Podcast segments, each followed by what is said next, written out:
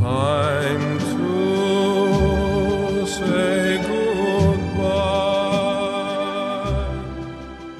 Hello, welcome to Time to Say Goodbye. It is, oh wow, we're already in August. It's August the 3rd. Um, it is a Monday. I think we're going to have this out to you by tomorrow. Uh, some news about where our whereabouts. Tammy and I have changed positions in the country. Tammy, where are you right now? I'm in Missoula, Montana. What What's going on in Missoula, Montana? Very exotic. I am here to teach this semester at the Uni- University of Montana's J School. Oh, wow. Yeah, I mean, I, I, I obviously knew that. I don't know why I'm pretending to sound like I didn't know that. but uh, how do you? Radio Tim and I actually never talk outside outside of this. Yeah, I'm just the clueless host that says, "Wow, Missoula, Montana, huh? Where is that?" Uh, Missoula. How, how how are you liking Missoula so far? I've been there a few times, and um, I found it to be a nice. Uh, you know, it's like one of those places where if we were white and liberal. It would be the type, perfect type of place to live if you could just live there and just blend in and not be like one of eight Asian people there. How is it over there? It's good. I got here yesterday, so I don't really know. But your description checks out so far. Have you Yeah, that, have you looked up Asian restaurants in town? Or Asian groceries? I need to. I had done a search earlier that was not successful, but my mom swears there is an Oriental grocery here.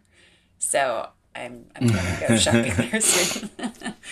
Well, it's a big university, right? For Montana, I mean, it is Yeah. the University of Montana, so I imagine that there's probably lo- some of that stuff at least. I think so. I mean, it can't be a total desert of, you know, I don't know, what do they sell in Montana? Like leather goods and boots and Bison meat. farming equipment.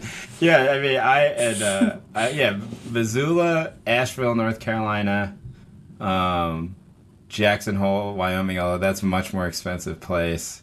Yeah. You know, there are these places around the country where a type of white person's like, I'm going to escape to X. You know, and it, it's on that list, I think. Totally. But the thing is, nobody actually moves there.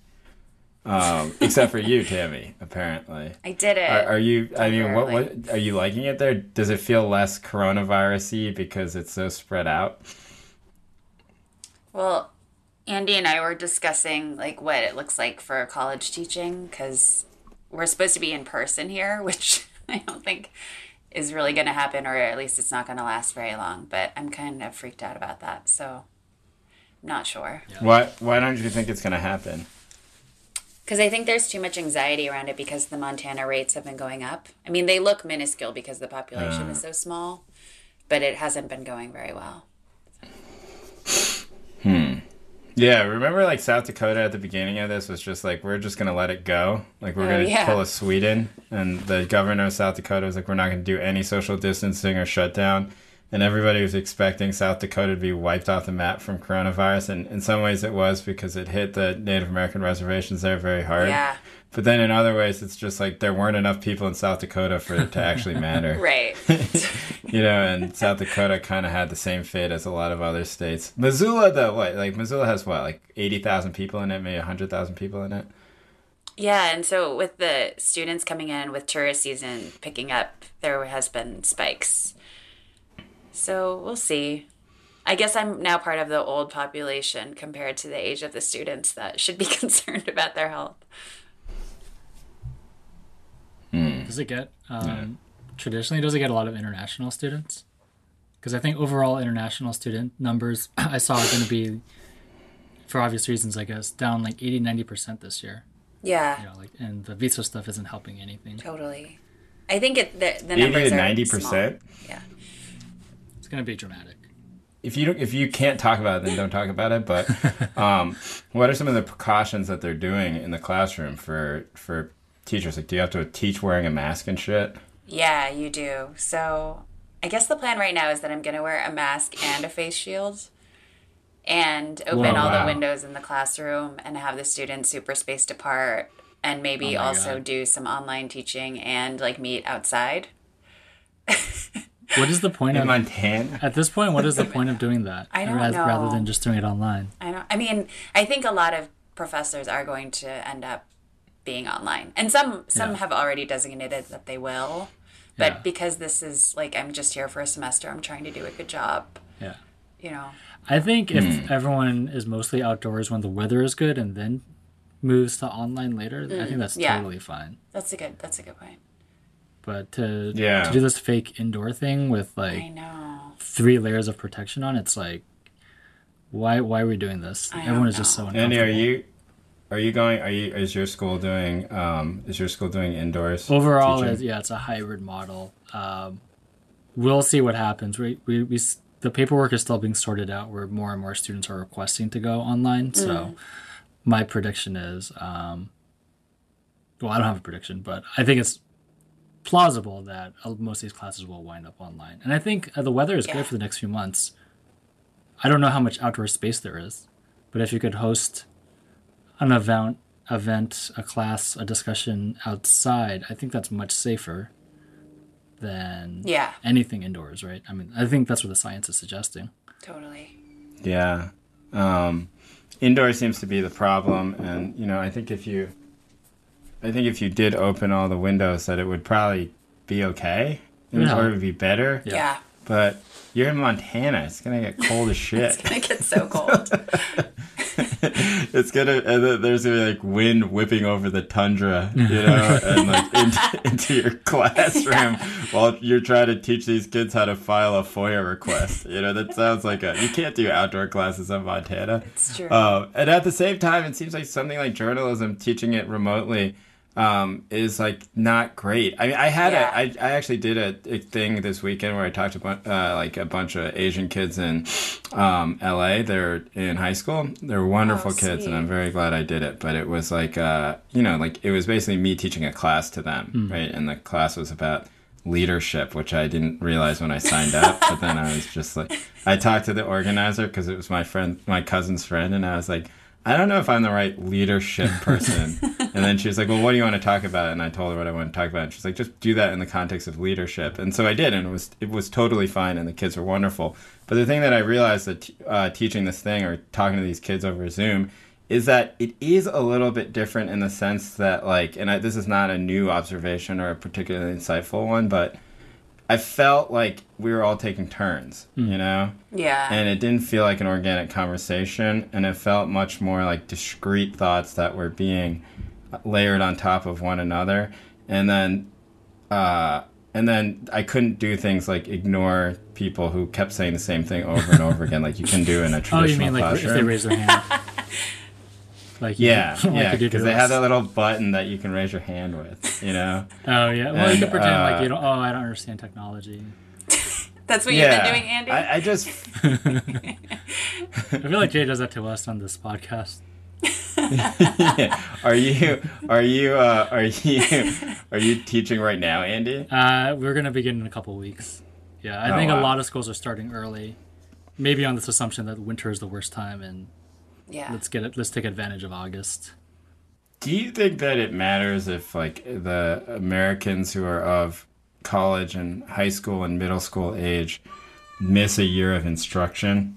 Because there's that's been like a big discussion, and it seems like the way that the um, people who are more on the side of social justice are arguing is that it will make a huge difference because the kids that will be the most behind are the kids who are you know poor.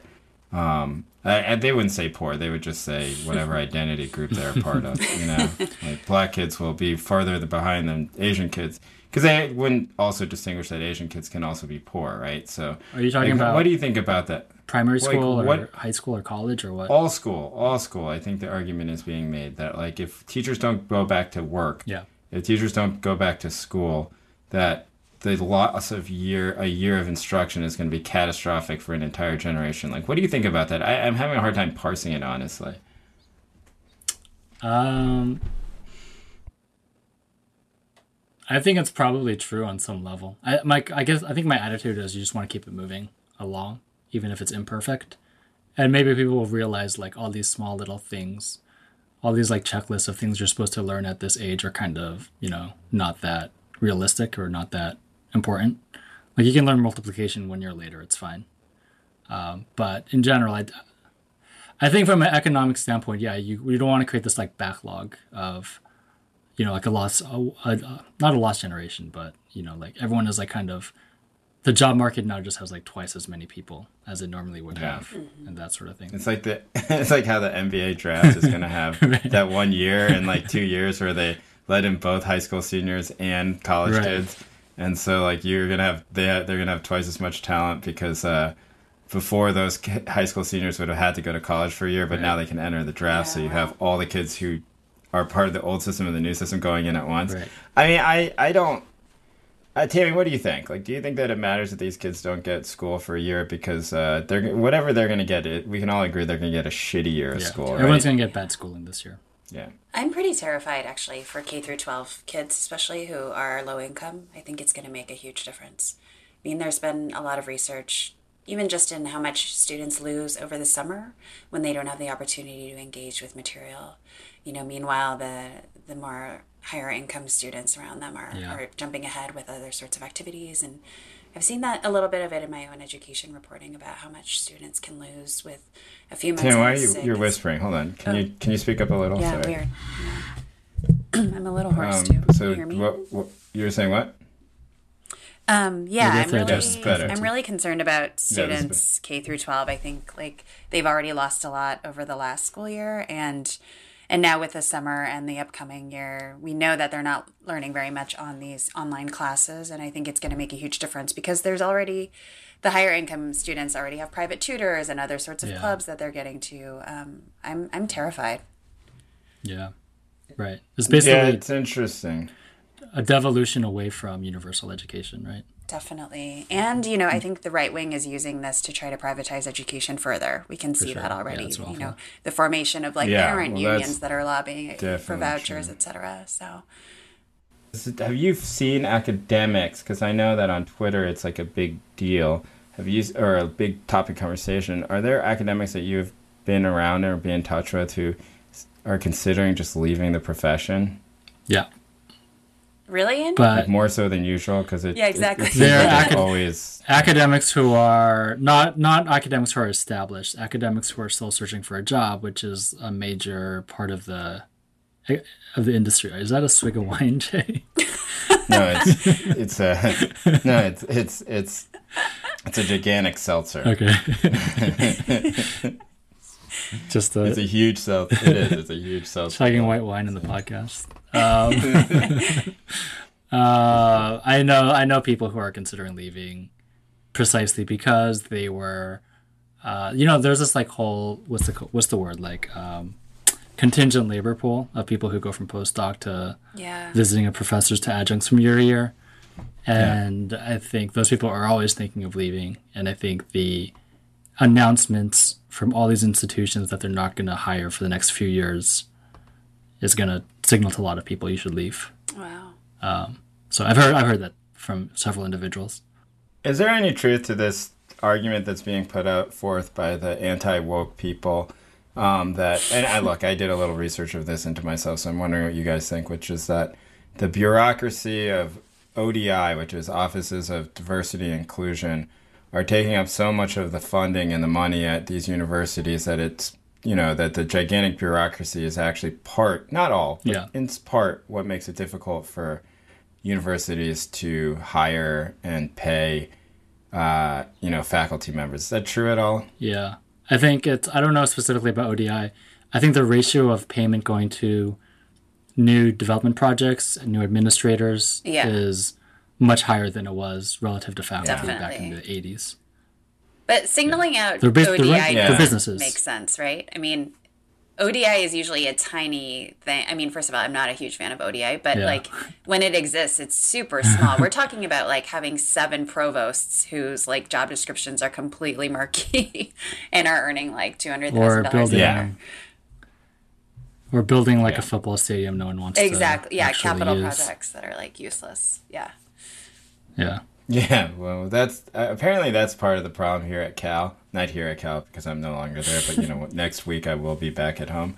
But uh, they did so much money to renovate the stadium that they're in such debt that they Hmm. kind of have to play the football season because if they miss out on the TV money, they're going to go into some sort of insolvency.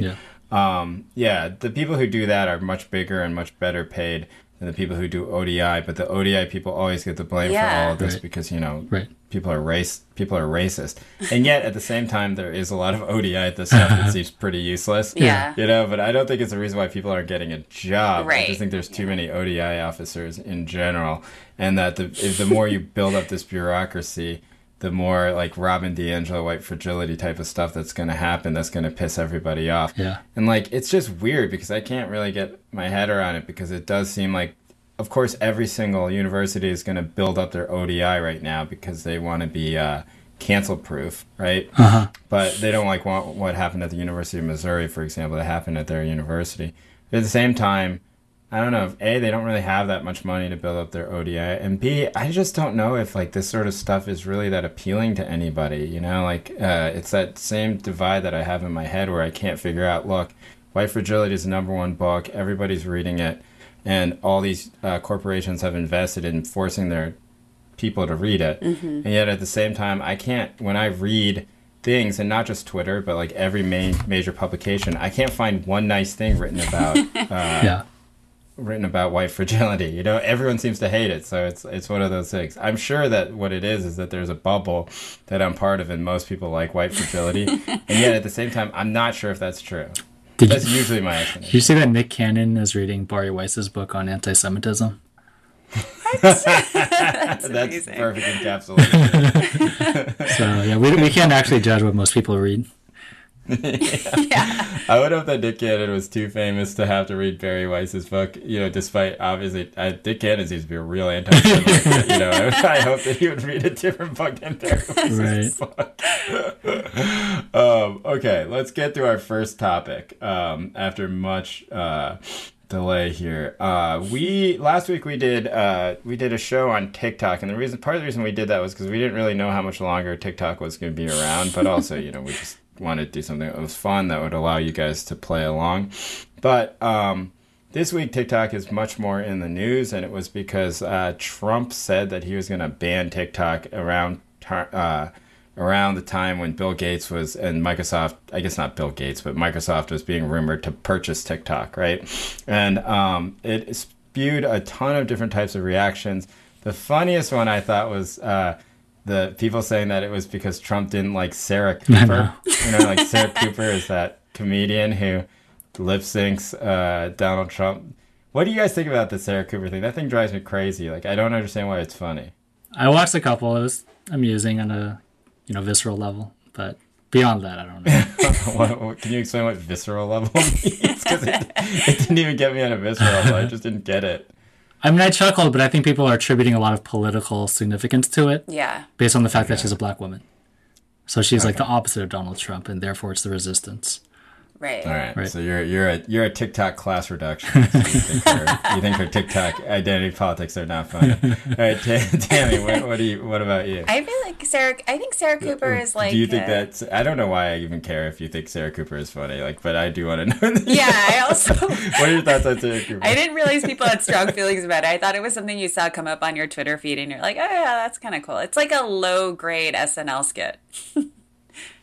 Yeah. Yes, that's a good way to put it. Yeah, and it's like.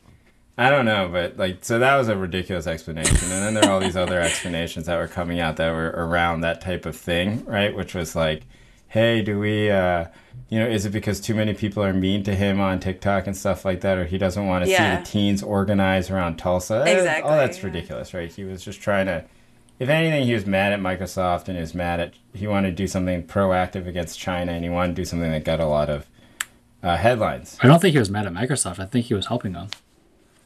Oh, you think he was Yeah, helping he's them? Plummeting? TikTok's value so that they can seal the deal, um, or slash tell TikTok, you know, either you sell to Microsoft or we ban you. Oh, so wait, what, are are you saying like he's uh he's like are, is this like part of the Bill Gates Illuminati? Theory No, it was on the New York Times You know, front Bill. Gates is the That might be part of it Bill also. Gates. Bill Gates is the actual puppet master of the world. It's no longer George Soros, so that Bill Gates is telling George Donald Trump to Yeah. tank TikTok's Gates- value so he can get a date. Gates- or so he can get a sale. Gates and Ballmer are gone. I don't think I don't know who runs Microsoft anymore, but uh, yeah, I don't know either.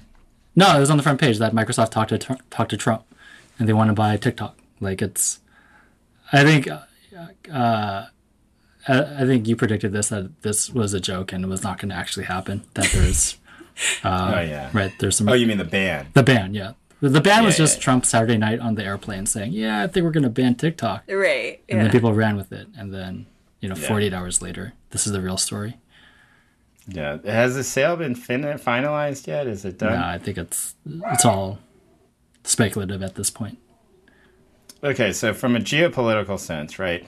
I read this article in the Atlantic that I thought was quite good that we can put in our show notes, and and I thought it was good because I thought the person was making arguments that don't quite seem right, and so it's a good thing to wrap your head around. But also, you know, he was he they're like kind of defending them in an interesting way. So um, this is about uh, you know like the sort of the geopolitical part of this story, which is, and I'm quoting from the piece now. Most Americans inside and outside the Beltway no longer perceive China as a potential partner, but as a straight a strategic enemy. Trump rails against Beijing on Twitter and at news conferences. The old policy of patient engagement is derided as naive liberal fantasy that did nothing more than hand wealth and power to an authoritarian adversary. Seen through this prism, Zhang and TikTok embody not what's gone right with China, but what's gone wrong. TikTok, an app largely devoted to viral dance crazes and teenagers pranking their cats, is part of the China threat, the sharp high tech edge of the communist regime penetrating deep into American society, stealing its secrets, monitoring its citizens, and aiding Beijing's nefarious aims. And so, egged on by a growing consensus against Beijing and Washington, as well as by hawks in the Republican Party, the Treasury Department is poised this week to recommend action to be taken against the app. Treasury Secretary Steve Mnuchin has said, Americans on TikTok need to worry about it because it is a surveillance apparatus for Beijing. Senator Josh Hawley, a Missouri Republican, told me it is a Trojan horse on people's phones. All right, so like, what, what do you guys think about this? This idea that like, what we should think about with TikTok is just how different it was than, you know, five years ago when we were really kind of welcoming and wanting, you know, Chinese entrepreneurship. Annie, what do you think? Um, well, why don't why don't I thought the article was kind of persuasive um, on the grounds that uh, this is what America wanted originally, and now it's like now it's just kind of this victim of bad timing with xenophobia rising, I guess, and com- competition. Uh, I don't know. I thought it was persuasive. I think it, I think it was a very well, it's persuasive. Like you know, the like what he was arguing was persuasive, but he's leaving out. I think the author of this piece was leaving out a lot of concerns people otherwise might have about TikTok. Um, that uh, in like there are laws that say that to, if the Chinese government wants access to the data, then the company would have to hand it over. And I- Right. And, I think the article quotes the you know Zhang Yiming, the the founder, as saying like, no, we wouldn't do that, but like that sidesteps the legal question that they would have to. And then people are also concerned that ByteDance, the you know the company, just like every other Chinese tech com- tech company, um, has participated in some form with the re-education camps in Xinjiang, which is kind of what you would expect anyway. Like all these companies, all these giant companies are all bound up with bad stuff in China, just as American ones are in the United States. So the article I thought was like the most optimistic portrayal of TikTok possible, but I think it left out a lot of. It was a bit simplistic. It left out a lot of um, legit criticisms one can make about TikTok, What do you mean by optimistic? Yeah, it, it fun- or not optimistic, but yeah, uh, pro TikTok. Let's just say, like defend being def- defending them and saying that, kind of implying. There's a couple of these pieces. Another one was in Wired um, that said that it's kind of hypocritical for the United States to try to ban TikTok because TikTok, TikTok is just the Chinese version of American tech companies, um, and you know, I, I honestly don't know. I don't know. I don't know. I don't know how I feel about the ban. Uh, I'm because I just I don't think I know enough. But I think these articles are putting forward the best possible defense of TikTok, but are leaving some information out that, uh, quite, quite frankly, I don't know who has that information, like about what TikTok actually does. Yeah. Tammy, what do you think? Do you think these? Do you think that the press is being too kind to TikTok? I think I get a little bit confused generally in these debates about the US internet versus the Chinese internet. Um, I was saying to Andy J that our mutual friend Joe Bernstein wrote a good piece last year about in BuzzFeed about the China China internet versus the American internet and kind of what that means. But in the op- opposition that's always framed, I just come back to the hypocrisy around the American companies and feel that I guess I'm I understand that because of the laws in China requiring corporate cooperation with the government on you know surveillance matters and stuff that that is like a thing that we should take very very seriously. But i also feel like the american companies have done so much to you know Yes. to erode our democracy and to violate our rights. So i I don't know. I, I, I- sometimes feel like we're in a little bit of like we we in conversations outside of China are extremely critical about Silicon Valley, but then when we started talking about the Chinese internet and Chinese tech companies, we're suddenly like, go Google, and it's just very strange to me. And I so I, I sort of struggle with it, and I so I would put TikTok in that framework for me. I, I don't quite know how to process it in terms of the geopolitics. I think there's two separate questions. Um, and when people defend or criticize TikTok, it's important to kind of figure out like what question they're trying to answer. Because a lot of the basic question is should these companies have access to all this data and feeding them to all these governments that do terrible things? And I think the question is obvi- the answer is obviously no. Um, and that is a reason to oppose TikTok, but that's also a reason to oppose Microsoft Right. Yeah. owning TikTok. The separate question is, you know, should Microsoft be able to buy TikTok? Should we Sure. Yeah. is is China, and that basically is the question of do you believe the Chinese government is worse than the U.S. government? And I think that's a trick question. We should not uh, get we should not get tricked into saying things like it's good if Microsoft with their contracts with ICE and the Pentagon has our TikTok data. yeah. Yeah, and I, I'm with you because there's a lot of memes going around like saying like, "Oh, I only will consent to have my data stolen if it's by a, a United States national corporation." And so I I saw that and I was like, "Okay, I think we can agree at this point." Even though my general rule is that uh, we can't do two things at once. You know, it's my it's my new rule of life. You can't chew and like, walk gum or chew yeah, when people are like, "Well, I think we can chew and uh, we can walk and chew gum at the same time," and like, I would not be so quick to assume that. You know, it seems like we can't, especially in protest spaces. I find that when people say we can focus on both, I'm always like, "But you can't," Yeah. you know, and we know we can't. And you're just saying that so you can ignore the other thing, Yes. and that's why you say it, you know. But I think this is truly an instance where we can probably say both are bad. And the, I agree with you, Andy. I found that piece in the Atlantic to be kind of strangely apologetic, right? Yeah. Where it was like, well, China's not going to do anything with this data, and it's like, who told you? That? It, like, is China writing this article? It felt like very strange. I know. I was like, I don't trust China at all. Now, do I trust them more or less than Microsoft?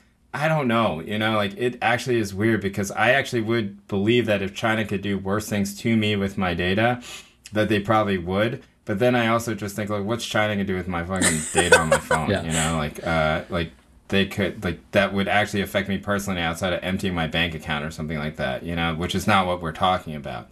And so, um, I think I don't know. I'm sure that there's some like ways in which China could do worse to me because uh, they're they're they're seen as like a rival or whatever like that. But that sort of geopolitical nationalistic lens to it is not interesting Yeah. to me. In this was sense, I'm totally just self interested. Right. And as a self interested person, I'm just like I don't. Both of them are bad. Yeah. You know, and I don't actually care if one's worse than the other. Yeah, I think the the key here is that this is a way for uh, the the way this conversation is structured is a is a way to kind of again trick people or lure people into identifying with the government. Mm-hmm. When I don't see any reason why you should identify with either government. Like, you know, you should be in the, you're in the U.S. You pay taxes, you follow the laws, but like.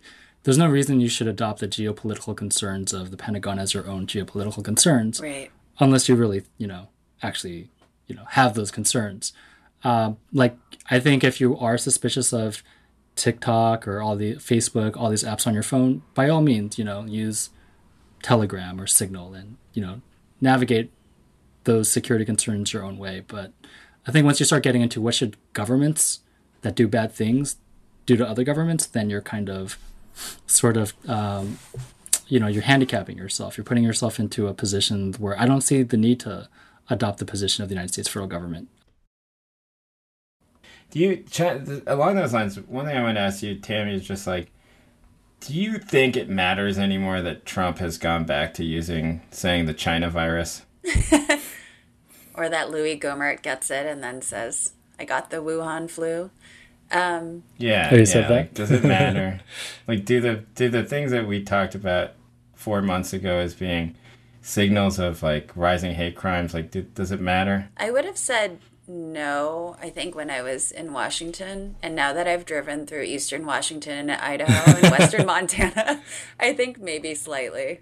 I saw some crazy signs on the way here. Did you get any Like looks? My favorite one was What signs did you listen see? to uh, watch Fox News, fair and balanced. That Yeah. was great. Um, But that's not. No, I know. Oh, This is okay. not- But you didn't see anything No, like get Chinese, No, get no, the I know. Chinamen out, right? Well, okay. No. there was some poll recently released that says something like 10 years ago, 40% of the country had negative views of China, and now it's like 80%. Hmm. So, I think the I don't. TikTok thing too just has. I think there's a real anxiety around programs that affect youth. Hmm. You know, I, I really think that that is Yeah. something in the American psyche that we are we are just so nervous about. Like the Baidu Tencent stuff, we are like, oh, that's kind of consenting adults or marketplace stuff. And now, but oh my God, my kids are doing spending all their Yeah. free time creating stuff on this Chinese app, and people get really Yeah. freaked out. I, I Like sense that a little bit from the the, the commentary and from the way people talk about it.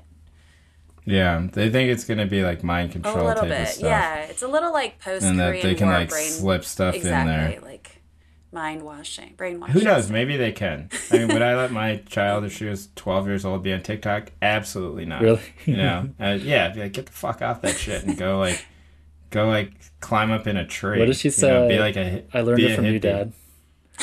I, look, that's not going to be a problem. I am, I am, I am doing a phone detoxification uh, platform. I it's part of my thing of trying to be the most like obnoxious I can possibly be on Twitter is that I want to make the I want to make the app unusable for me. It's it's already getting bad. I like pissed off a bunch of anime Rick and Morty leftist podcast leftist fans. And they're like relentless. They will not stop. So I've just been like kind of kicking the beehive a little bit. Every time they tweet, I just say, Do you remember when you got really mad at me? And then they start swarming again. And like it's been so weird to watch because like you can just at some point you just be like, guys, I'm just kidding, and they're like, No, you're not. you know, and they, they have like no sense of irony or anything like that, which is weird because you're like, I thought you guys were like the Bernie Right. bro irony Right. dudes, you know, who are like but they're not. They're like so sincere about stuff and so sincere and trying to like attack somebody that they see as part of the mainstream media. But the funniest part of their attack on me was that a lot of them were calling me like a failure. You know, it's not that I'm not a failure, but it's just like, what type of fucking leftist are you? You're mad at somebody that they're not successful Right. enough in like a capitalist bullshit media system. Like, like that's your that's your critique. It doesn't hurt my feelings. I just you know I worry about the state of the period of your own politics at that point. But yeah. I am trying to do a detox here by trying to be as toxic as possible, and um, and it's not it's not working. I don't think anyone. I don't know. It's I'm not sure everyone can What did tell. you you tweeted about uh, Sonic Youth yesterday or two days ago? Yeah, two days ago. Yeah, that one was. Uh, I was just trolling, and then people get music writers are I like. I don't mean to make this all about my Twitter feed, but like. Music writers are fucking awful. Yeah. You know, like I, I know a lot of them, and so for the ones that I'm friends with, just like you know, I'm not talking about you, but like, uh, the, uh, but like I just find it so weird. You know, like it's like all these it, it's not everyone you know but like a lot of it's just white guys who are so afraid to talk about black music but they have to talk about black music and so they build this entire infrastructure of like of of taste around themselves so that they can say these things you know so that they can like comment on fucking Drake or Yeah. Bad Bunny or something like that in a way where they won't feel like they're gonna get canceled or they'll feel they feel confident in saying it. And so it's just like totally side language that has nothing to do with the music. It's a performance in itself. The problem with that, there's nothing wrong with like meta writing, right? That it's not actually about the subject, but it's about the performance and the feelings of the people within that group. But the problem with music writing is the writing fucking sucks, you know? And so then it's nothing. It's just a bunch of like kids who went to fucking Vassar, Yeah. you know, writing this shit, which is basically just like, how do I, how do I fit into Bad Bunny's music? Yeah, It's like, well, you you fit into it by listening and enjoying it, but like the idea that you fit into it culturally in some sort of meaningful way, you don't, Yeah. you know. And then you're like five layered like meta worry about it is not interesting to me. I'm sorry. Yeah. You know, it's just fucking boring. It's like the K like if, can you imagine they did that with K-pop Tammy? Like a bunch of K-pop fans like writing about whether or not they fit into Korean culture. It's like, listen, just listen to the music. It's fine. Call yourself Korean. I don't care. I and in fact, we need more Koreans here in America. The last thing that I care about though is this like way in which you're trying to do it in this political way to be cool. Yeah. And if you're a shitty writer to boot, then like you know like. That I'm definitely not gonna have any patience for it. That anyway. I mean, I- That's enough. that's interesting. I would when I was in high school, I read Pitchfork, and it was just like all white indie bands. And then now, when you read Pitchfork, it's like these are dated references, I guess, but it's like Kanye and Arcade Fire side by side, and there is a sort That's of so dated. You're like eight years. You're like eight years behind here. Arcade I like, Fire. I like Pitchfork. I think they do a pretty good but job. but it's interesting like what is the projected image of their audience that pitchfork has like and and does it does it actually track with reality i guess that's the, i don't know but like i guess that's a good question like when did this transformation happen because in the 90s pitchfork ignored hip-hop yeah, yeah. right they just pretended it didn't exist and pitch Yeah. they pretended Yeah. pop music didn't exist Um, our uh, okay, Tammy. Speaking of which, let's move on to. you wrote an article that I think that to move on to a more spicy topic. I think we. I think this is an interesting piece that you wrote. Um, it was about people of color, just something that we've talked about, and I want to tell the listeners here that I know this is something that we discuss quite a bit. But I do think that it's worth discussing in the sense that I think it is for our Asian listeners and for our white listeners and black listeners, everybody, that like there is something that needs to be litigated here. And I think that Asian Americans are in a unique space to litigate it, which is what does the term people of color mean? What are the terms that we're going to use going forward? Do those terms matter? And, you know, the reason why I think Asian Americans are interesting is because all these terms basically seem to be invented now to try and keep Asian Americans out. like B, how do you spell it? BIPOC? BIPOC. Is it BIPOC? B I P O C? Like that thing, they just made it so Asians wouldn't be part of it. But- you know, it's just like just make like not just say like non-Asian Right. Minorities or something. You know, or uh, brown and black is another that- one that was clearly crafted to keep East Asians. does out. bipoc include latino latina people does that I don't does know. the I i think it- I include don't know. Yes. So no, it's indigenous. Eyes for It indigenous. Well, you could depends be on whether you're Latino. part of the Latinx community that rejects Latinx and believes identifies as indigenous. Do you know what I'm saying? okay right exactly Yeah. So in your question, and i guess it's distinguishing the- between like white white mexicans let's say Yes. Okay, and so Exactly. Yeah. So just to get the conversation rolling, Tammy, I'm gonna do something totally cringy. I'm gonna write. You can cringe in the corner. I'm gonna read from what you wrote, um, which is recognizing the various strands in the warp and weft of our history, alongside slavery and black liberation, should be possible without unraveling the into, or unraveling the whole into a quote all lives matter. This more complicated telling incorporates those who defy stereotypes of color and race black refugees, Samoans, biracial Arabs, Asian adoptees, and Latinx immigrants whose families have been in America for centuries. The University of Connecticut philosopher Lewis Gordon, the author of Bad Faith and Anti Black Racism, told me that it's crucial to be precise about how American racism manifests while understanding, quote, that there were internment camps of Japanese Americans, that there are reservations for indigenous people that were basically the inscription or inspiration for South uh, African Bantustans. Um, in other words, look at what the empirical facts say about who is affected by police violence, incarceration, school segregation, evictions, or job discrimination in a given sector, and then organize on that basis. Quote, the fastest way to destroy coalition is by saying some of the, quote, people of color under the umbrella have anti black racism. And my response is, that's old news. I don't need to be in a coalition with saints, Gordon said. All right, I found that to be a totally great part of your piece, which I also very much enjoyed. But uh, Tammy, like you know, not to press you too much on it, but like, like, what is your sense here? Because uh, Gordon seems to be part of like a growing number of people who are saying this right now, right? Like, do you think that there's a pushback against the sort of style of POC or beat by POC or, um, or like and you know we mu- we must address anti Asian race anti black race in the Asian community that that type of mm-hmm. monolith. Do you think there's growing resistance against that right now? Also, Tammy, what's what's the feedback been to the piece? Wait, I, I asked the answer. question. No, but it's the same question. questions at once. Yeah, okay, Tammy, I mean, I wh- what do you think- think? Is there a growing resistance to it? So my my what I wanted to say is yes, and a caveat I will add to that is that when I when I say things like that, a couple of my friends are always like, "I think it's a generational thing," and I can never come up with Yeah. really strong arguments against them because I'm mostly in conversation with people I would say who are in their 40s or older about this stuff. And especially when they're in their 50s and 60s and 70s, they just have like way more universalist politics than what I've been seeing in younger people. So I don't know. I mean, I think I think there's a sense and an acknowledgement that I mean, this is a crude term, but what I'll call like a kind of like black exclusionary politics is not working for a lot of people, and that we need to amend it. And you don't need to be like that to honor what Black Lives Matter is trying to do. I think that's real, and I think like people are pretty afraid to say it, you know?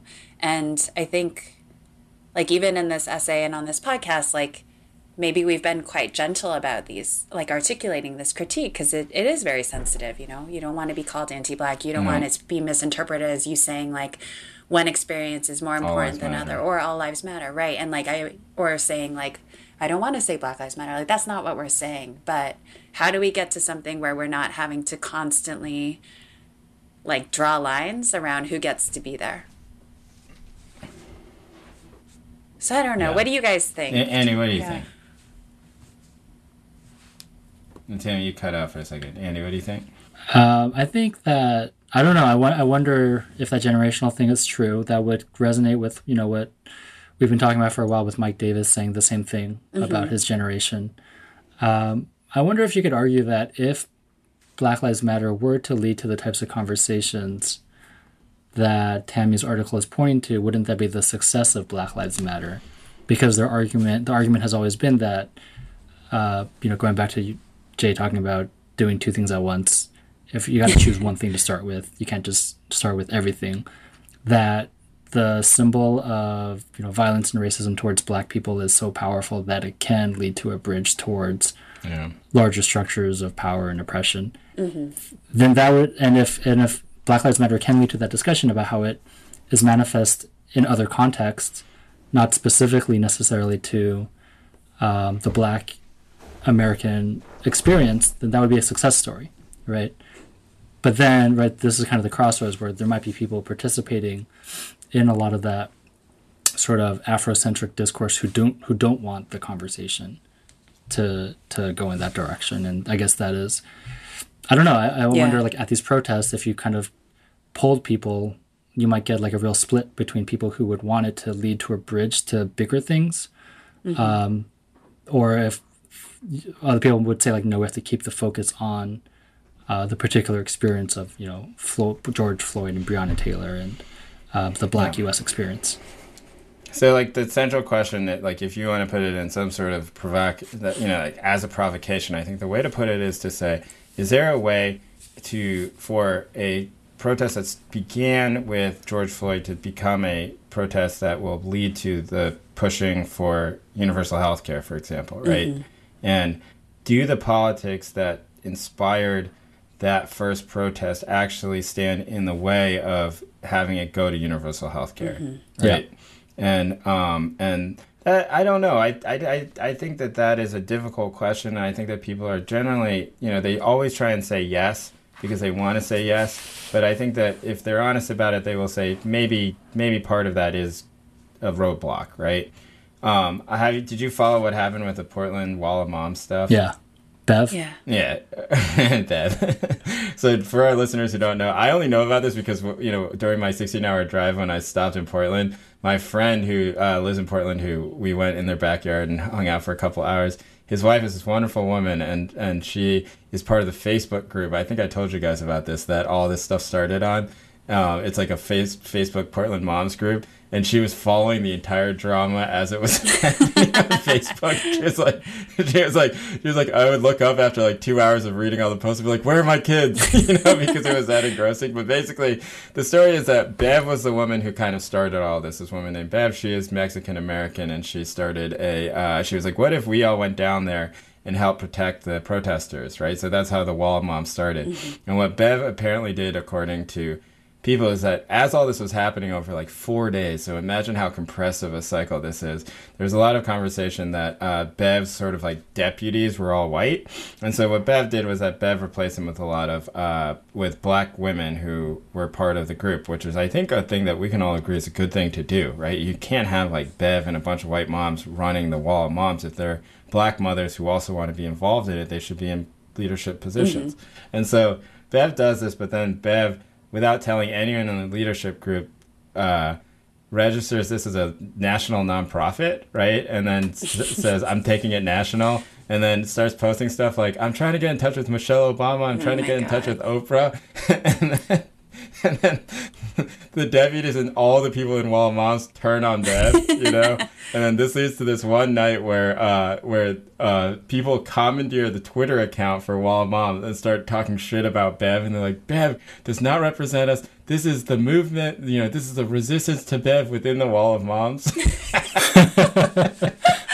Oh, and then they started a splinter organization within Walmart. And the thing that was amazing to me is that basically this is like six months of any activist organization compressed I into was five gonna days. say, you know? how did it happen so It's fast? always- it's always what happens is like the leader wants gets you know wants to go and uh like is is accused of selling out you know because and then and then like the splinter organization starts underneath it and then they commandeer the comms and then they the comms is just about outing. The fucking original leader. Um but I guess it, the part of it that was interesting to me was that, um, you know, the question was whether or not uh, Bev, as the conversation, the meta conversation that kept happening in that group apparently was whether and what to do about the fact that Wall Moms was so white, you know? And I think the thing that they couldn't really come to a conclusion about, although I'm sure that the discussion, and I mean this sincerely, I mean, that I think that the discussion was probably very productive and helpful for a lot of people, is like, how do we just come out and say we're a bunch of white moms who are doing Yeah. this and the reason why we're effective is because the feds and the Portland Police Bureau will not attack a bunch of white moms, Yeah. you know, and we're using our power in this sort of way. Yeah. And I think that that's very difficult conversation to have, you know, Really? because especially when Bev is trying to get in touch with Michelle Obama and to get on the Oprah show. But then, like, what is their mission statement if they don't recognize the fact that, you know, they're white moms and they they would be an effective human shield? Like, do they do Um, they just not talk about it? I think that some of them were more willing to say that than others. Yeah. You know, Yeah. and I think uh, the problem is that when um, is that you have a lot of women moms who you can imagine being in Portland who also were like, uh, we're getting tear gas, et cetera, et cetera, et cetera. I don't have time for this. You know, I'm going to go do my own thing, right?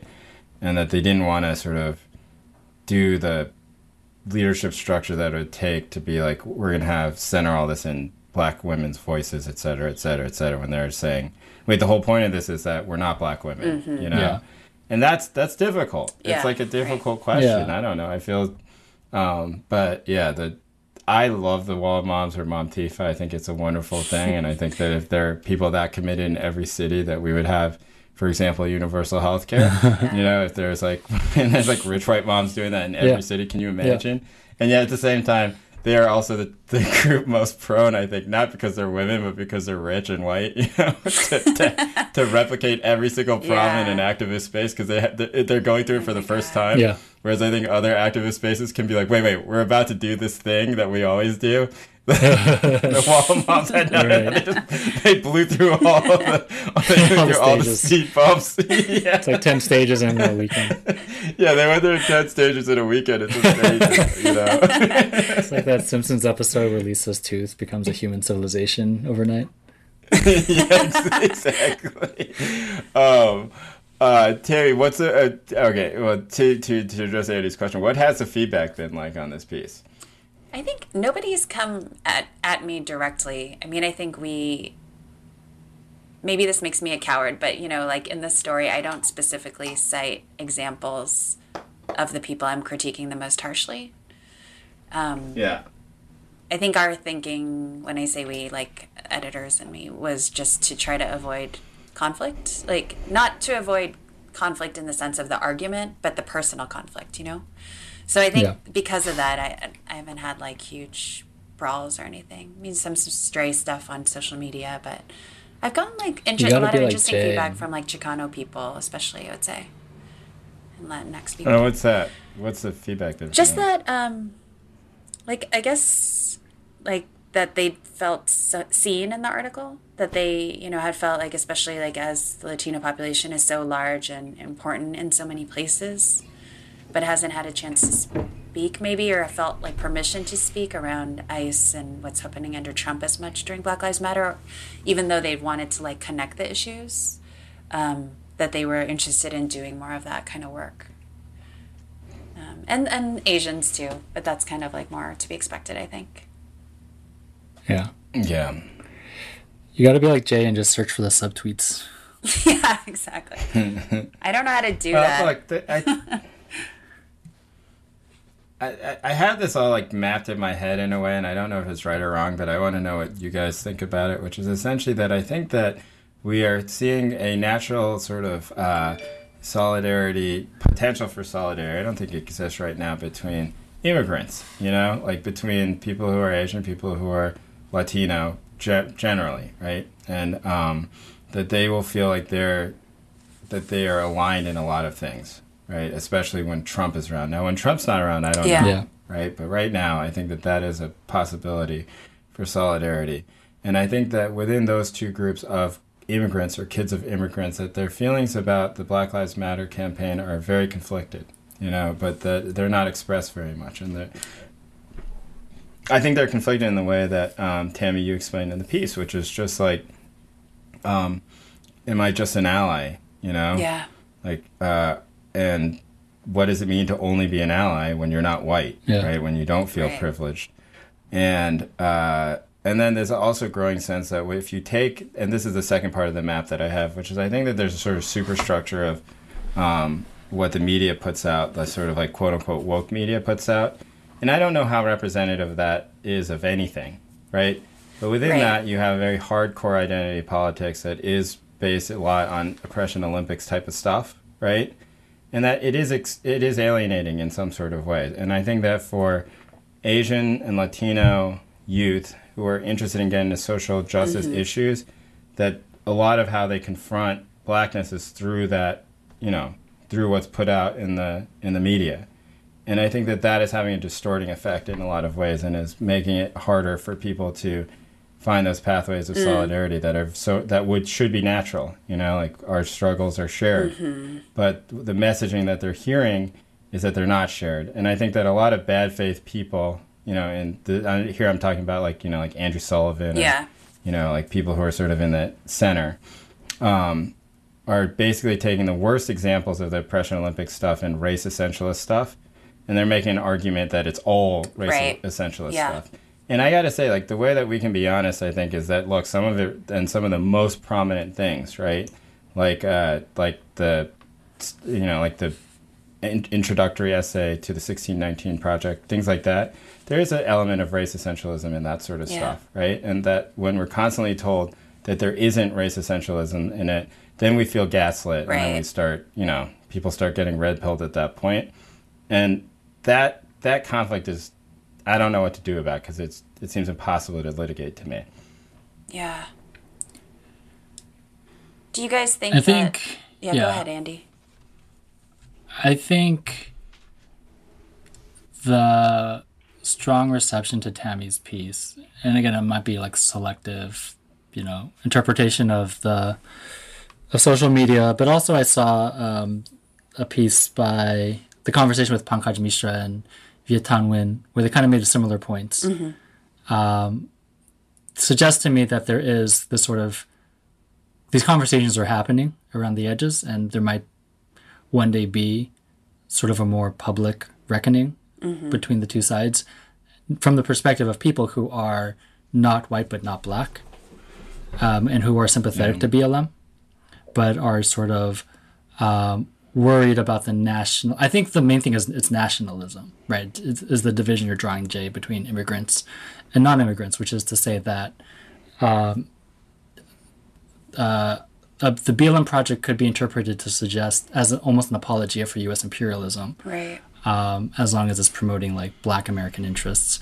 Uh, where if for people who are whose families are overseas, they would have a different um, they, they have a different entry point to this whole discussion about patriotism and nationalism. Like as we were just talking about with TikTok, I don't feel any patriotism. like I don't, I, I, I keep my distance from all that stuff because I feel like that's a conversation that is, you know, kind of grafted onto my life, and I decided like I don't really want to participate in it. Um, and I think many immigrants feel the same way, um, or the, or at least they have a little sort of wariness and distance from it. Whereas a lot of the 1619 stuff or a lot of the Black Lives Matter debate is about like whether or not America is great, or how do we make America great, or who is responsible for making America great, and that's like a different conversation, you know. So I, I don't know. I, I- I think there there might be more public. Um, I mean, I think it's going to happen. I think there's going to be more of this publicly. Tammy, what do you think? Do you think that you're part of you know the the first the, per, the first droplets of a of a rising tide? So I've never been part of that tide, but um, I well, I was curious to ask you guys if you know to what extent you think like capitalism is involved in this, in in the sense of the foundation funding that leads to what I view as a kind of sclerorization of certain viewpoints within movements. So, like for instance, Yeah. like Black Lives Matter since 2013, like having certain parts of it now become like organizations that can be funded, you know, through Soros and you know other places. And I would say Ford, and you know, there's all these huge funders that go through intermediary funders to fund these projects, but in the in that in those money streams there's like huge divisions of like black lives matter is a domestic program. Black lives matter has nothing to do with immigrant rights. Black lives matter has nothing to do with a mm-hmm. globalization program or like a liberation program that's international right? So some of it Yeah. to me i think also has to do with that about like the ways that activists like and it's not their fault. Like they need money to survive. They need organization to establish organizations in certain footprints to make work you know? Yeah. but i think that this and this relates to Jay's point about like elite media portrayals and the ways that certain intellectuals think about that. That then kind of like loops back onto the choices that capitalists make in investing in these groups.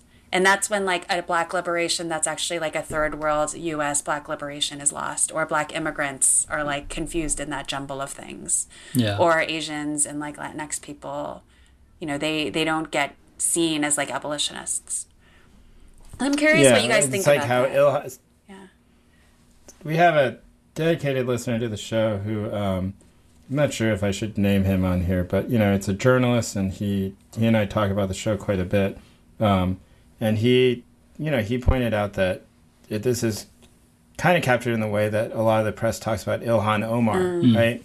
Where they talk about her in the context of being a black woman, and don't talk t- about her as much in the context of being an immigrant Muslim, you know, Yeah. refugee. Totally, And yeah. the reason why the right wing dislikes her is in part because she is a black woman, but it is Yeah. mostly because she is a Muslim. Yeah. is a Muslim, Yeah. whereas, like you know, Right. who, um, and who uh, has a lot of strong opinions, for example, about the state of Israel, Yeah. right? Yeah. So, um, I think that that type of distortion does happen quite a bit, and I do think that when that happens, people are very loath to point that out, right? Like because they are afraid of of what the blowback is. the The question that I have, and the thing that I stay uh, I worry about, is that I think that there is so much overlap now between the type of thing that you wrote, Tammy, and the thing that I think you, me, and Andy believe, along with a lot of people, which is that there is a type of this type of identity politics and race essentialism that is almost mystical in its foundations, right? Like where it does not really deal with the actual material effects that are happening within the world from structural racism, for example, which is ironic, or or or not deal with the fact that the United States is now a whole bunch of immigrants, right, who are either Latino or Asian.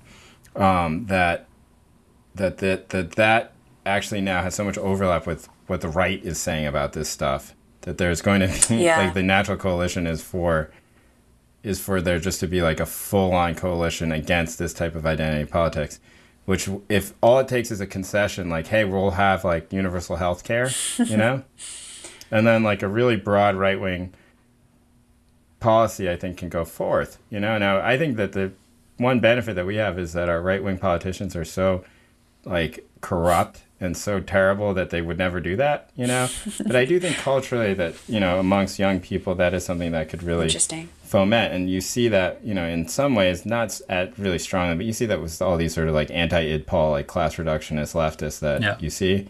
But I think it will be stronger if it is buffeted by people of color, quote Right. unquote, right?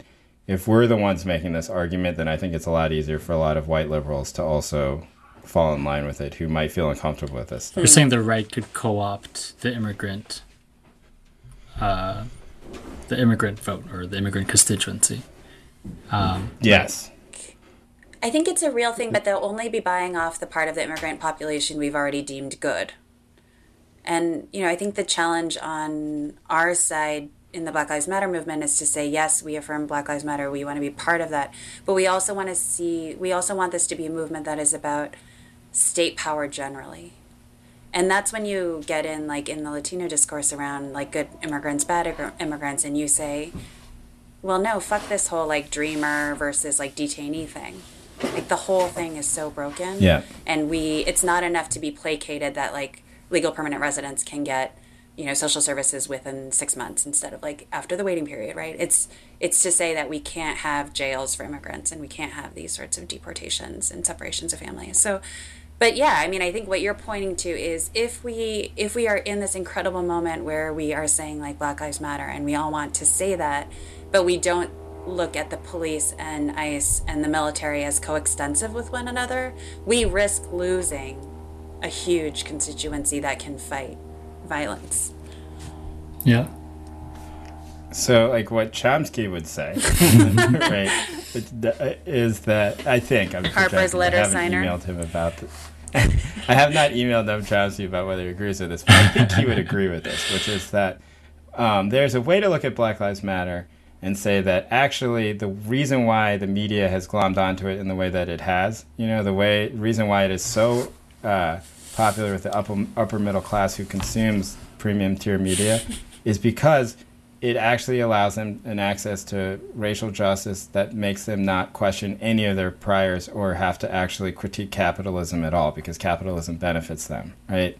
That if all you're doing is saying that police departments have to be defunded by 50%, then that's an abstract concern if you live in, say, Berkeley, California. You know, I don't give a shit if the police, de- that's not to, it's not to change my life in really any sort of way. And so you have this easy access into it, right? But it is not asking questions like, of real racial justice, which are like, you know, if you look at the coronavirus infections in the state of California, it's almost all Latino people, right? Yeah. That sort of stuff is not brought up within the conversation around racial justice at all, right? Even though it's people literally dying because of structural quote unquote racism, which is that essential workers are not given protection and PPE. No one gives a shit because they're fucking Latino, you know, like, and uh, all these people, and they're living in congregate housing because there's not enough housing because housing's so expensive in the Bay Area, and because of uh, housing discrimination won't allow them to live in different types of the area, so they all have to live in like these, you know, essentially what are I think quote unquote ghettos. I think we can call them ghettos, right? Like those are those are the exact types of racial concerns that we're taught to care about, and yet Yeah. they're completely absent from the conversations around this movement. And that I think what Chomsky would say, and what I would say as well, I'll just say it, you know, is that there is a part of Black Lives Matter that is, you know, would fit well into manufacturing consent, right? That Yeah. the media is kind of coming out and setting the terms of the conversation in a way and saying you can't talk about X, Y, and Z because they don't actually want to confront X, Y, and Z, right? They want to only confront the things that are easy for them to confront, Yeah. which is this abstract demand about the police. What do you think about that? whoa I don't think that that's. De- I personally don't think that's debatable. No, I don't think you that's know, But I think that that. Yeah. I mean, Um, i don't no, I think it's controversial. You think it I just is? don't think it's debate. Well, sure. I mean, I think there are a lot of people who listen to this and be like, "That's racist," that they would, that they, or that they would point out that that's not what the movement is. But let me tell you, uh, you know, like I, this is from an area, this is from like a place of deep concern on my part. I've covered these protests since 2014. You know, I've participated in many of them since 2014 as a protester, not as a journalist. And I just don't see how that's not true Yeah. at this point. You know, like just being honest about it, like that. I just don't see how that's not true. yeah, there's a lot of cringy things uh, th- there's a lot of there's a real cringy element to the way that uh, the mainstream media has kind of glommed onto it, and corporations have. When I watch these basketball games, I like keep muting whenever they go into like a two minute monologue.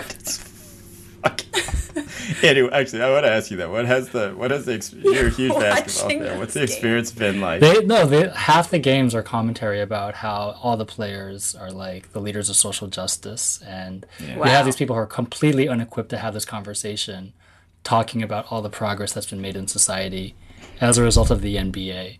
Oh my And god. Yeah. I think it's I don't know. I think anyone who's honest is like this is this is dumb and this That has nothing to do wild. with movement and is completely like a, a, a I don't know like the equivalent of like pink washing or green washing. Right? They're just like covering their butt to appear like good Yeah. corporations Yeah. and telling protesters like don't come for us because we're the good guys when their mo is Oh, obviously God, just yeah. to make a lot of money off of this or not get canceled. Um, Tammy, like the, you, you don't know this because you're like a rational human being that doesn't follow the minutia of sports. But like, what is happening now is that like all the players are kneeling for the national Uh-huh. anthem, and a couple of them don't. oh yeah. And so now, instead of interrogating the person why who is kneeling, why they're or Oh, asking them wow. why they're kneeling, all the focus is on the few people who don't Yeah. kneel. Oh my God. You know, and that power flip, like I know, shit. is like kind of like a debate brain thing where you're just like, well, that thing seems to have inverted itself, but it's still interesting to Yeah. me. You know, it's like. The, these people like there's so this guy named Jonathan Isaac who who's a very promising player on the Orlando Magic who you know it's very sadly blew out his knee yesterday, but he was not kneeling for the national anthem. And they asked him why why aren't you putting on the Nike shirt, you know, in the Nike Just Do It font that says Black Lives Matter and kneeling for the national anthem. And he gave some very roundabout answer about how like he's a Christian, you know, and he thinks that there that racism is part of a larger struggle for all people and that like to be a person in Christ you have to also think about the other struggles and that he doesn't think that putting on a t-shirt and kneeling for the national anthem has anything to do with any of Yeah. that and he got absolutely Yeah. roasted you know Yeah. and like by everybody in the media and i you know there's part of me that was you know kind of like a bari weiss brain thing where i was like i'm glad he didn't stand for the national anthem because fuck that like i don't care about what his reasons are you know but when everybody's doing it and then the fucking national media like espn Yeah, I know. And like the New York Times are coming for you for not standing with a group. I'm always going to be on the side of the person who's not standing with a group. I don't care what his fucking reasons are, you know? because unless the person is racist, I don't think Jonathan Isaac is racist, you know? Myers Leonard, also, who is a white basketball player, but who grew up extremely poor. You know, this is very well documented. It's like a very poor white guy. Um, his brother was in the Marines. I don't think I think Myers Leonard's thing around basketball before this was he was like the woke white guy, like the cool, you know, like the, really? the white guy that that that that was very popular amongst black players. And Myers Leonard also didn't kneel for the national anthem. He said that because you know he wanted to respect his brother's Yeah. service. What? And so then everybody's like, "Oh, well, Myers Leonard is race." You know, know. there's a there's an interrogation of him as well. I don't I don't know. I just find it so weird, right? Yeah. It's like the NBA and Nike are teaming up together Yeah. To make sure that everybody kneels. If you don't kneel, then you're a Yeah. racist. You know, and that all these reporters for these mass media corporations are going to come and interrogate you about why you didn't kneel, and then all the processors of that sec, you know, the second level of information, which are basically Twitter people, are going to like quote tweet the video of you not kneeling and your explanation for it, and call you fucking Yeah. a racist. Like that's that's weird to me. I- it's super weird. And I also feel like if I say this, I'll, I've been talking to my brother-in-law during these games, saying like, "Oh my god, I hate this," and he must think I'm racist now, just because. you know, like that's the that's the that's the dichotomy that's been set up. You know, either you're for this and Yeah. you're on the good side, or and then yeah, and the commentary is just like so Oh cringy. my god, listening to like horrifying. Mark Jackson Oh, and yeah. Jeff Van Gundy talk about social justice. Like, Mm. I'm curious how many people. To me, is like incredibly off-putting. But maybe most people love it, but I'm curious if there are a bunch of people who are like, "What the fuck is this?" and are afraid to say Mm. it. Like I'm afraid to say it, except on this podcast. Uh, yeah, I know. It's amazing how of a we've made like an uncancelable space. I'm sure that's not true, but I feel that way. But like, um, I don't know, Tammy. What do you think as an outsider who's not into I sports? mean, I can't, I just keep thinking about how it's at Disney World, Yeah, and I can't really That's the get other thing. It's really Disney beyond that. But I, but I also, you know, but you guys are watching it because you miss basketball. I mean, people are just they really miss sports, right? the games Yeah, are quite good. Yeah. I've watched so much. People are I'm so such a- I'm such a excited right hypocrite. now. So I don't know. I, The- I feel like it's such a hard time too, and I am trying not to like yuck other people's yum and begrudge their joy. I wanted to ask you No, guys. it's totally hypocritical. I've watched. I've watched so much basketball over the last two days. The games but it's for really good. purposes of critique, right? Yeah, right. No, not at all. Not at all. I am writing an essay about this, but uh, th- you know, the notes that I need to take for the essay were over on the first day, and then the other stuff I've just watched pure out of, out of pure For good measure. enjoy- I know. Yeah, I guess, yeah, I mean, uh, my whole attitude is like, let's just not make basketball anything other than what it is. It's capitalist. It's capitalist entertainment, and like, let's just be honest with it. I think that that that uh, I think that this is a ritual that the NBA has to do because Nike, part of Nike's branding now is social justice. know. That's Oh what it God. is. It's rough. You know, um, What the hell? And Nike, after Kaepernick, realized that they could have this massive impact, but not impact. uh, I'm talking about financial impact, right? By making a lot of their marketing around social justice. And so they do these totally anodyne ads, which are like Megan Rapinoe, you know, like kicking Wow. a ball or some shit. And then, um, and then, uh, and then they say together or something Yeah. like that, right? That's their ad campaign right now. Holy and I think that what the NBA is doing is basically Nike's ad campaign Yeah.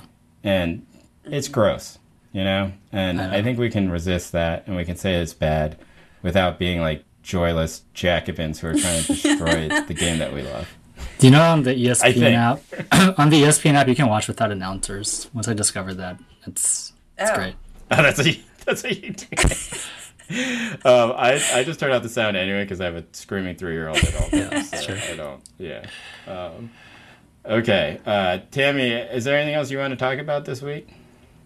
Not really, but I wanted to ask you guys a follow up on your Chomsky thing, which is just that at Yeah. the beginning of this round of protests earlier this year, I think the three of us were actually pretty hopeful that this connected to anti capitalism and to a re examination of American austerity and other things. And now it sounds like maybe we're all more pessimistic about that. While at the same time, hmm. you know, defunding is still in the air, and sure, it's not a, you know, it's not perfect, but that's that's pretty big still, and you know, housing organizing still going on, and there's some overlaps there. So, I just wanted to press you guys on that. Like, is it just that you've participated more and seen how the discourse has gone, and now we're less sure? Annie, what do you think? I don't know. Um, I think the people who are mad are still mad. I think it's been kind of disappointing, or not disappointing, predictable, I guess, how um, the Democrats are obviously the real problem here because they don't want to actually fight for any of this stuff, and they would be the party to fight for it, right? We're not going to ask Republicans to fight for it. Um, so I don't know. As, as we get closer to the election, I think I'm getting like just more and more jaded with the Democrats, this current generation of Democrats doing anything. On the other hand, I guess you could also say like glass is half full in that there are more. It seems like more and more progressives um, are winning, which would reflect some sort of greater social sentiment in this direction. But Yeah. you know, we can always play this game. Terry, what do you think? I don't know. I mean, I definitely want to hear what you think, Jay. I, I guess I'm still a little more optimistic than than what you were saying about you don't you think that this movement now has kind of backed out of any larger analysis than just like essentially police reform again, like police reform part two. I, I think there's still an opening to do more than that, and that what people are talking about is broader than that. I don't think that it's the movement itself has backed out of that. I think Yeah. that the media that is covering and discussing the Right. movement has backed out of that. Now, in terms of police reform, I think that the stuff that's happening in Seattle right now is great. Yeah. You know, there are real proposals to change the poli- way that policing is happening. Also in Oakland as well, and also in Portland, right? And so, it, but what's interesting about Portland and Seattle is that they're so white, you know. Yeah. So like, like, um, if the Seattle uh, police department radically changes, it's like it's just such a strange outcome Yeah. that the one that the most radical change would be in Minneapolis and in uh, and in Seattle, right? And so you know, like there's that old Chris Rock joke about Minneapolis, and he's like, the only black people in Minnesota are Kirby Puckett and Prince. You Yeah. know, both of who are dead, you know, sadly, but you know, at the time they weren't. But um, that would be a strange outcome. But I do think that the energy of this really will change some police departments, Yeah. right, going forward. And I think, but I don't know. I think it's just so hard to judge because it's such a disparate movement, Yeah, and what it is in sure. Atlanta is different than what it is in Seattle. But yeah, I do think that you know, if we're being honest, that we will say that we could say that there was sort of a distillation of message, and that what I thought would happen, which is that a whole bunch of people who don't have jobs right now, Yeah. you know, who are facing enormous Yeah. precarity, who might have had family members who died from coronavirus, or at the very least feel totally cooped up because they feel like their government failed them, would take to the streets. Um, I don't think we see that happening right now. You Yeah. know, and I don't know how it happens without full co-option and this turning entirely into an anti-Trump thing, right? And then it would work. But I think that people don't want that to happen because then it is a Yeah. full co-option and it becomes a completely different protest. And whether or not that's a good or bad thing, I think that you know at the beginning I would have said that's a bad thing, but right now I think that like maybe it is something that needs to happen as long as there's still a centering of black voices within that new you know second part of the movement. But at the same time, I totally understand the skepticism that there wouldn't be Yeah. Right. because there never is, Yeah. you know. And so Yeah. um, it's an extremely complicated thing, but um, and I'm not saying that as a way to like cop out of saying something, but I just think it's really complicated. I just don't know what people Yeah. do. Now, the one thing that I do think Tammy is really helpful and great, and this is the thing that I actually think matters the most, is that all these people are now kind of radicalized. Yeah. You know, like the wool's off the eyes for a lot of these people. You know, we can make fun of the wall of moms because it's funny, but like you know, what you have is you have 200 to 500 white moms in Portland who have been tear gassed repeatedly Right. for three nights. Yeah. It's like a radicalizing event Holy for them. shit, You know, like their vision of America and American state That's power right. has been radically changed. It's happened around the country, you know, and that I think a lot of those people will enter ha- fights like housing and Yeah, schooling. I hope so. And I think that Yeah. over time that there will be more support for those Mm-hmm. things. But in terms of like the movement itself as like a street protest with a message, you know, changing into a more anti-capitalist thing, I don't know if that's that will happen. Does, does that make sense as an answer? Mm-hmm. Yeah, I don't yeah. know. Like No, that's, that's generally helpful. how I feel about this though. Yeah. Yeah, I mean, it just feels like this stuff has to be imagined in terms of longer time periods. It's not just this year. It goes Totally. back probably to 08, right? Yeah. Or even Iraq. Yeah. And I think I think it is true that the young gener- younger generations in the U.S. are progressively or progressively more progressive, Mm-hmm. for whatever that's worth, because things are getting worse for them Totally. than yeah. for every generation Oh, before yeah. them. That's right. Yeah. Yeah. Like these kids have, I, I don't know. I think about it myself. Or just like, yeah, I can picture this world in which my kid has like much less uh, racial animus towards her, you Mm-hmm. know, and is much more comfortable as an American, and yet lives a much more materially Yes. worse life than I do. Yeah. You know, and like, that's just fucking That's weird. weird. Yeah. Because we're always told that the right. problem with our kids is going to be racism. You know, it's like I don't know if racism is going to be your biggest problem. I don't think so. No. I think being, I think being broke is gonna be the biggest problem, you know. So, uh, and you know, like that's under the context of, of somebody who is gonna be grow up wildly privileged and compared to all of her peers. I just don't know if it's gonna matter, you know. Um, we've had a lot of requests to add more structure to the show. Tammy, I think you're winning. You know, the, the Tammy stands are winning out over the J stands. They're just like, let's just let it roll, you know, and let our genius flow out. Um, and so we want to do we want to do a reader question of the week, right? And so Andy, you found one from uh, our readers. Again, you can always reach us either through Twitter DM. We're at at ttsg pod, or you can email at us at time to say goodbye pod at gmail.com. Those are two best ways, I think. Or if you want to just reach out to one of us, I think all three of our DMs are open. At least mine are, and you can just message me, and I can we can put it on the show. So Andy, what's our reader? What's our reader question? All right, this comes from someone named Clarion Tung. Sorry, I don't know what the gender of that is.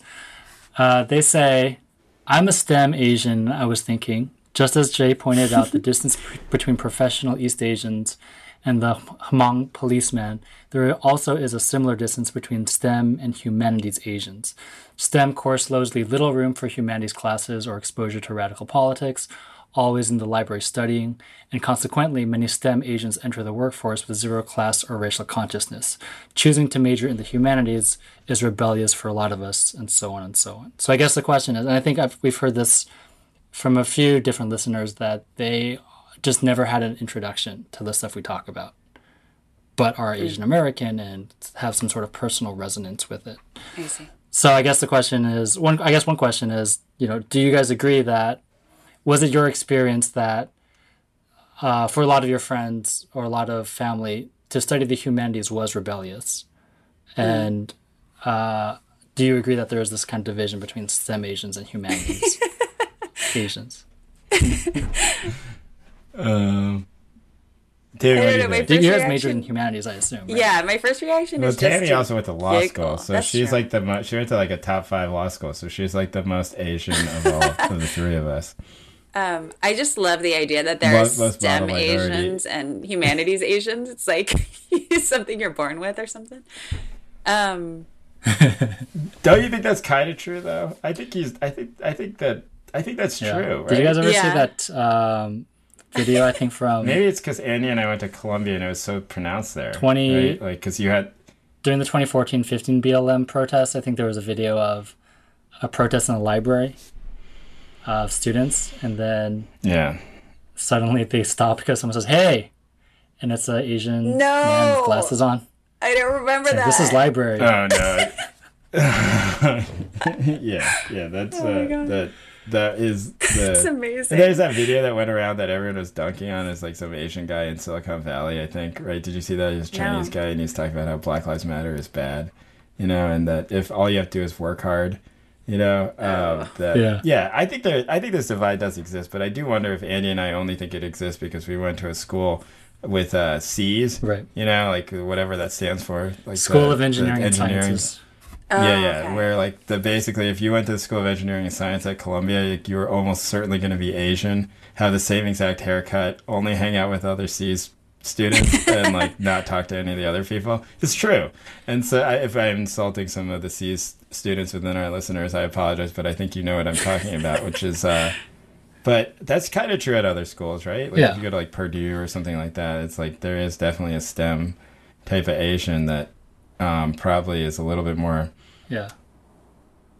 disinterested in this sort of stuff. I guess, and I guess the other question was like, why are why why the STEM Asian, and why aren't we STEM Asians? Because I'm bad at, I was not that good at I math. I would love to be a STEM Asian. Are you kidding? I can think of nothing more more rewarding than like you know making shit in a lab or something like that instead of you know like writing same take over and over and over again. I don't know, Andy. What do you think? You brought up this question. You have to answer. Uh, Point us in a I, good direction. I've thought about this. If I didn't, you know, this, we always talk about debate. If I, I always wonder if I didn't do debate, what would I have done instead? I wasn't particularly like a science genius or anything, but like I liked math classes up until then. Maybe I would have done some engineering, something. I don't know. Uh, it was never pushed upon. Like my family never pushed me in that direction, but I think they would have been happy to. And my my cousin, I, my cousin explicitly had a very like long, stressful falling out with their parent because my aunt like really wanted them to major in engineering and they did not want to, and this became like years and years, and then eventually they just double majored in engineering and like never did anything with it. So I think there was a hmm. that's a real thing. Like it's not like why it happens. Most obviously, I, I think from my family's experience is that they're the older generation comes from a country that sees science and engineering as a way out of poverty. And so I've heard a lot from my aunts and uncles and parents that they didn't have any particular passion for accounting or engineering or whatever they study, but they did it just to go overseas and to right to, to for educational opportunities. And they wish they really wish they could have um, not do what I do, but do, do something else, right? So I think I don't know. I wonder, like maybe all of our parents they let us do humanities because they didn't want, they didn't like the fact that they didn't get to choose what they what they what they did for a living. Um, and that might be like a that's kind of like a crossroads that happens for a lot of second generation immigrants. I think it's class based, you know, in a lot of ways. Where I think uh, the, if you're poor and you don't think that America is going to be fair to your kid, then you have them go into the humanities or not the humanities. You go into them into hard STEM because you think at least they can prove their worth there and they'll be judged on in a meritocracy, right? Yeah. Like that's something that is talked about quite a bit. And I think if you're like a rich Chinese person now, your kid is almost certainly at RISD making fucking memes, you know? uh, but that's a new thing, right? Like that's a new thing. Like that's in the last Yeah. like 15 years or something like that. When I was growing up, there were none of those Yeah. kids, you know? Like it was like inconceivable. Um, or now there are all these Asian writers, Yeah. you know, and like novelists and stuff like that. And even when I was in graduate school in 2004, it's like only a handful of Asian American novelists, and now it feels like Yeah. there's Yeah, like for sure. 600 of them. Um, so I think the expansion has come with like an expansion of wealth, Yeah. right? And that um, I think STEM Asians are probably generally still, you know, I think they're either recent immigrants or they're probably come from a more economically and probably much more from the enclaves, right? Like from like a like a poor Asian neighborhood where there aren't a mm-hmm. lot of Asian kids. I think that, that that's different than you know, like a rich kid who goes to Exeter and then goes to Harvard and, and says like, you know, I want to become a poet or Yeah. something, which is uh, which is also a thing. Hmm. Tammy, did you ever consider doing science? No, it was for the reasons that Jay was saying. Like, I'm no good at it. But I think um, I didn't see the class thing as much. I saw it more, or the way, I guess what I've seen is that because you could, as you guys said, you could go to law school or become a banker after doing humanities study, you know? So it's not so much about like Yeah. the actual thing you're studying, but the, whether you go in a professional direction or in a direction that's much less advisable economically. But I think that the question also made me think about um, that I'm grateful that I think a lot of the kids I went to college with who were pre med or like hard sciencey actually still like explored different politics and art stuff, and that I hope that colleges aren't so that it isn't so like stratified where you know politics and other sorts of exploration are really cut out of scientific inquiry. Because there's so many amazing scientists and mathematicians in the past who've also been activists and critics of our Yeah. society. So i don't know this person's age or you know i i thank clarion for for listening and reading but yeah I, I wonder if there's something broader to be concerned about if if this is like a real division you know and that those kids aren't actually being exposed to other stuff All right. I think we're All good. Uh, thank you for listening to our show. Um, we do this every week. Uh, I told you already how you can reach us, but if you want to reach us, if you need to hear again, we're at TTSG Pod on Twitter. That's probably the best way to reach us. And uh, until next week, Tammy, enjoy Montana. Like it seems actually very nice to be in Montana right now. All things considered, You guys should uh, I'm very jealous. Are you going to do a lot of hiking and i stuff? think so yeah you guys are welcome here we can have separate pods